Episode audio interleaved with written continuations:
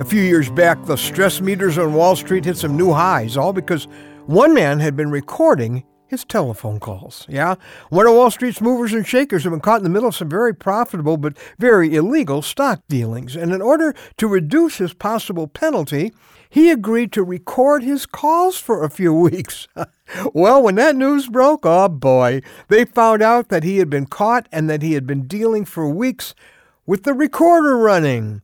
Well, a lot of Wall Street lawyers got some very frantic phone calls, and many powerful people remembered with regret what they had said and what they did the last few weeks.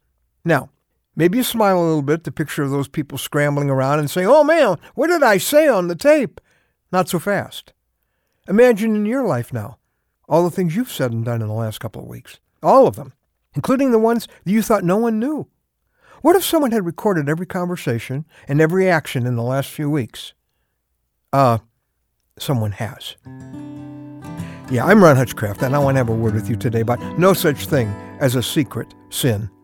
So, our word for today from the Word of God is from Psalm 90 and verse 8. David says, You have set our iniquities before you. Of course, he's talking about God. Our secret sins in the light of your presence. Now, that's interesting. He says, Those things that I thought were secret, well, that's probably not even the right word to use. They weren't secret sins because God, you knew all about them all the time. In other words, God's recorder has been running every minute of your life. The audio recorder, the video recorder, they're always running.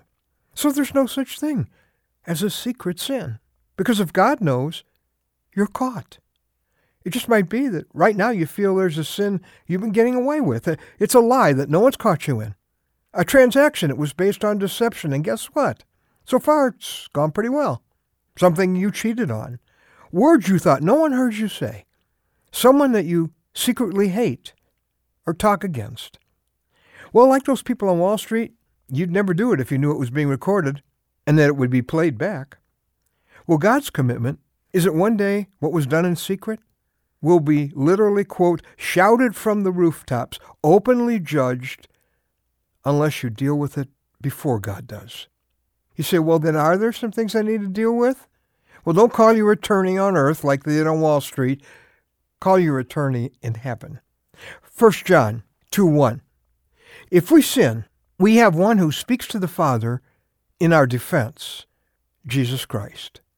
Your step right now is to agree with God and call that sin what it is. And then you need to make your way to the cross of Jesus where that very sin, those very secrets, were paid for. And say, Lord, please apply your forgiveness to this sin. I'm done with it.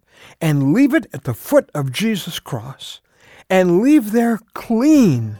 Leave there free of the fear of discovery and free of the fear of how God is going to deal with you later on.